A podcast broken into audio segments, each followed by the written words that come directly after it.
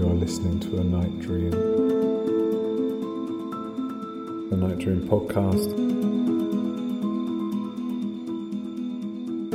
Well, uh, one day I would like to finish the two books that I started a couple of years ago.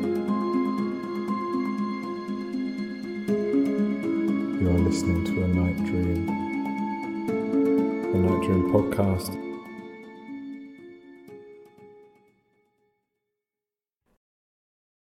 The first night dream is called A Dagger in a House for a Dead Person. As you enter the cemetery, you immediately turn a different way to usual because there's a funeral underway on your normal route. The path is a complete circle, and usually you walk this side on your way back, but you don't feel like seeing people today. You hear other people using the garden that joins the other side of the tall cemetery wall. Normally, their activity serves as a reminder that life continues on for all of the non residents of the cemetery. You walk past a large mausoleum that you normally pass from the other side. You realize that the blank wall that you usually walk past is the back of the mausoleum, and from your new approach, you can see into it. This side has a cutout, and you look into the room through the wrought iron door. There isn't very much inside the mausoleum a bench for visitors and plaques covering the slots where the people are. The writing is hard to read from the outside, but you can guess that it's the names of the people, which don't really matter to you anyway. You look towards the floor and admire the flagstones. As you shift your head to look away, the sun catches, exposing the jeweled pommel of a dagger under the bench. Alert, you look around for witnesses, but it's just you and the people you have avoided. You calculate that the door hasn't been opened since they put the last person in there, which you think must have been a long time ago. Maybe even before you were born. You take a photo on your phone and your excitement turns into energy. You quickly walk away from the mausoleum and past the funeral. As you wonder how the dagger got there or who put it there, you walk under a statue that stands above the entrance. The statue stands with one arm pointing towards the sky, empty handed. The next night dream is called No Planets. There is nothing. You aren't there, but if you were, there would still be nothing for you to see. Everything is gone for everyone. Every single choice has been unpicked right back to the beginning, or maybe even further. There is nowhere for you to be, no receptory for memory, and no generosity for things that are alive from other things that are alive. There is nowhere for you to stand, and worse still, all memory of standing has been erased. How can there be nothing? When you existed, you thought that when everything else was stripped back, that something intangible would remain, but as far as you can tell, there is nothing. It doesn't sound right to you. There should be dust. There has to be something. There must be other eyes that could see it so distant, so fractional, and maybe entirely gone. It is impossible for you to be trite and human in this moment. Of course, you can guess what nothing might be like, but for it to surround you like this is worse than bad. It's nothing. The next night dream is called How Things Are. As you lie down asleep, you picture an endless expanse that, if touched, would ripple like perfectly flat water. You get as close to the water as possible without touching it. Your nose just about almost grazes the surface, and you wake up. As always, you start worrying immediately about the day ahead. Another day of putting yourself in an unhealthy place mentally. It's never good, and in your mind, it won't ever be good. When you get to the enormously tall building that you work in, you slow down, hoping to get the elevator to yourself. Not because you don't like talking to people, but because you think it'll be nicer. You enter the next lift and are pleased when the door's shut and it's just you. You move to push the button for your floor, but just before you push it, you point towards a different blank button. You often think about what this blank button might do. Maybe the button will fix your life, bring you closer to the enormous thing that you don't understand. Maybe the button will make you forget language or freeze you in time. You're shocked when the elevator opens and someone else steps in. For a moment, all of your hypotheses come true until the person asks you to push the button for their floor and your hand still lingering near the button obliges.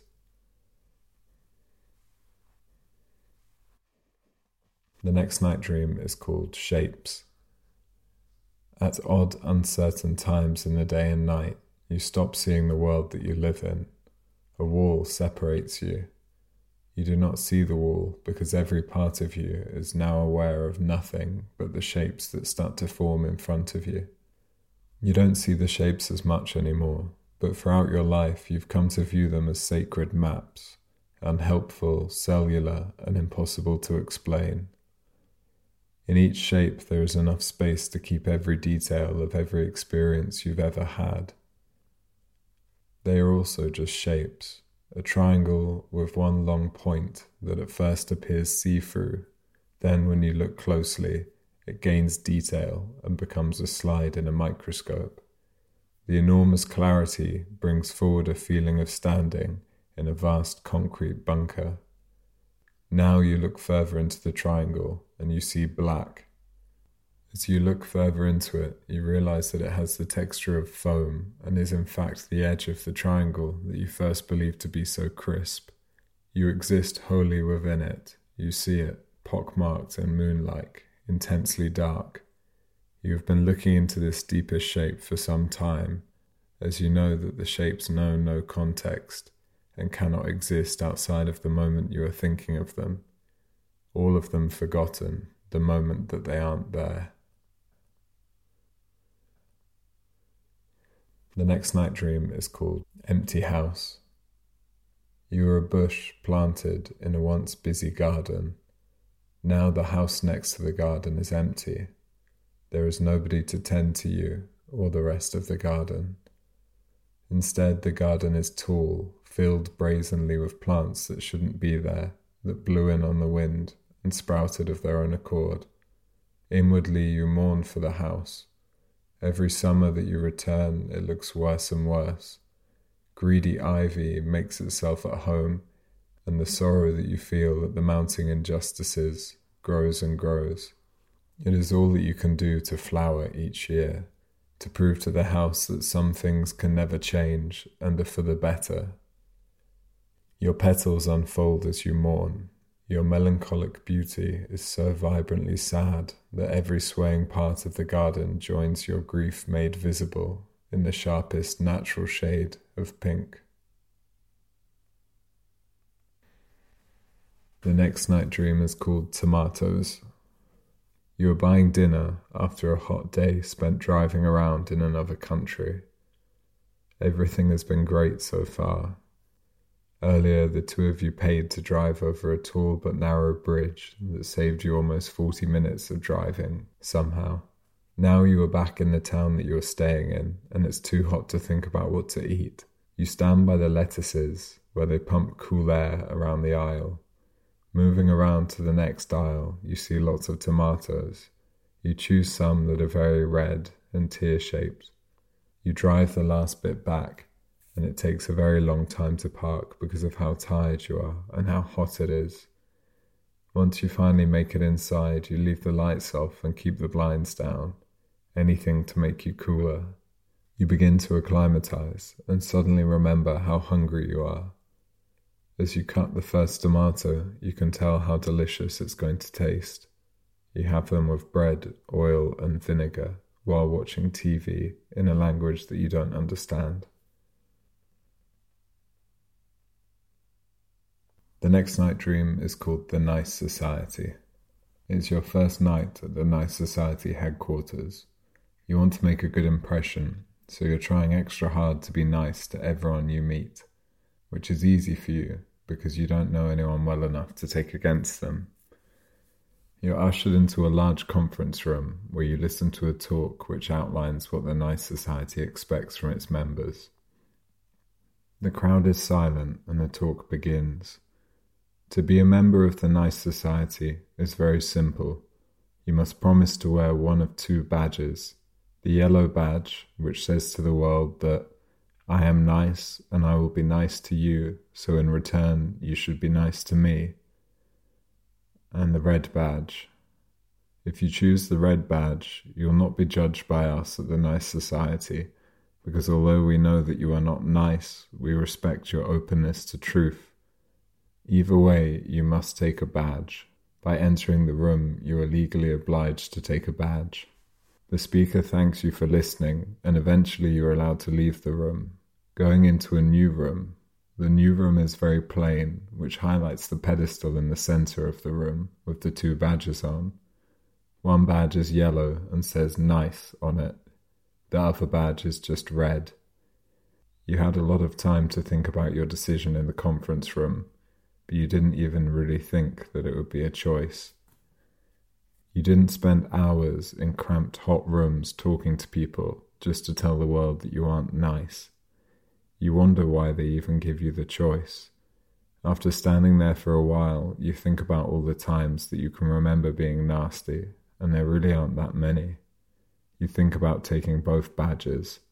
No one is nice all the time, but you definitely wouldn't identify solely as nasty. You think about taking both badges you think that this would ultimately make you sadder and that it would be a nasty thing to do. This decision is what you base your choice on. And so you take the badge, joining the nice society. As you leave, you notice other people leaving that you spoke to earlier. You don't want to speak to them now, so you walk straight towards the exit. Since then, you've seen a lot of people wearing the yellow badge, but no one wearing the red one, you begin to assume that anyone without a badge isn't nice but wants to keep it a secret.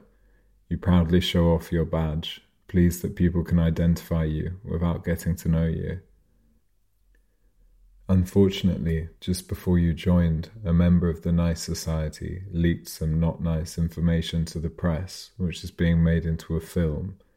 And however you feel about it, in your lifetime, the Nice Society will change from a straightforward idea into badges that young people wear at music venues. The last night dream of the episode is called Stolen. They think that you have forgotten, but you could never. You can't leave, you don't want to. Why should you do something for them? But they are everywhere, so you know full well that they will eventually ruin everything. You dig a hole and squat next to it, muttering every secret or quiet thing you can think of into it. Still, you listen carefully for any sign of them. You detest them, how they wronged your family. You make sure to tell the whole everything, how well they are doing, and how inconsequential your suffering is to them. Their servants harangue you constantly, You've never even finished a meal at your own leisure. They aim to take it all from you, and for generations have had the means and force to do so. You have hid, at first just to survive, but now also your intentions. Just as you improve, so do their lies. Many of your family become busy with other things, and your plans for retaliation now sit within a conversation of ideas positive ideas that strive to live up to unburdened expectations. When you look inside, you don't find any of these. Sometimes you begin to lose focus, but then you hear or see something that they have done. They can act in any way they wish and always choose to be violent, to do the wrong thing, and to take from people who are vulnerable. You feel no remorse if they wanted to change, they would have done so long before your time. You say a prayer to your body I need you to be stronger. I need you to change. Every day, the idea of revenge becomes less possible. It feels good to ask freely, but you are aware that if you were to live for forever, it would not matter. Nothing is going your way. You see no way you can stop their game. So you return to yourself the only thing that you have ever controlled, and you cut a line under each eye and cry tears of blood, your misery must be seen for what it is, symbolic and total. You walk into the ocean and it wipes away your tears. You become closer to peace, knowing that your tears will become waves that crash over the land that can't be shared. When you die, all of your feelings dissipate, your identity and pride in it vanishes. It happens enormously slowly, but eventually there will be no land for your children's children to compete for.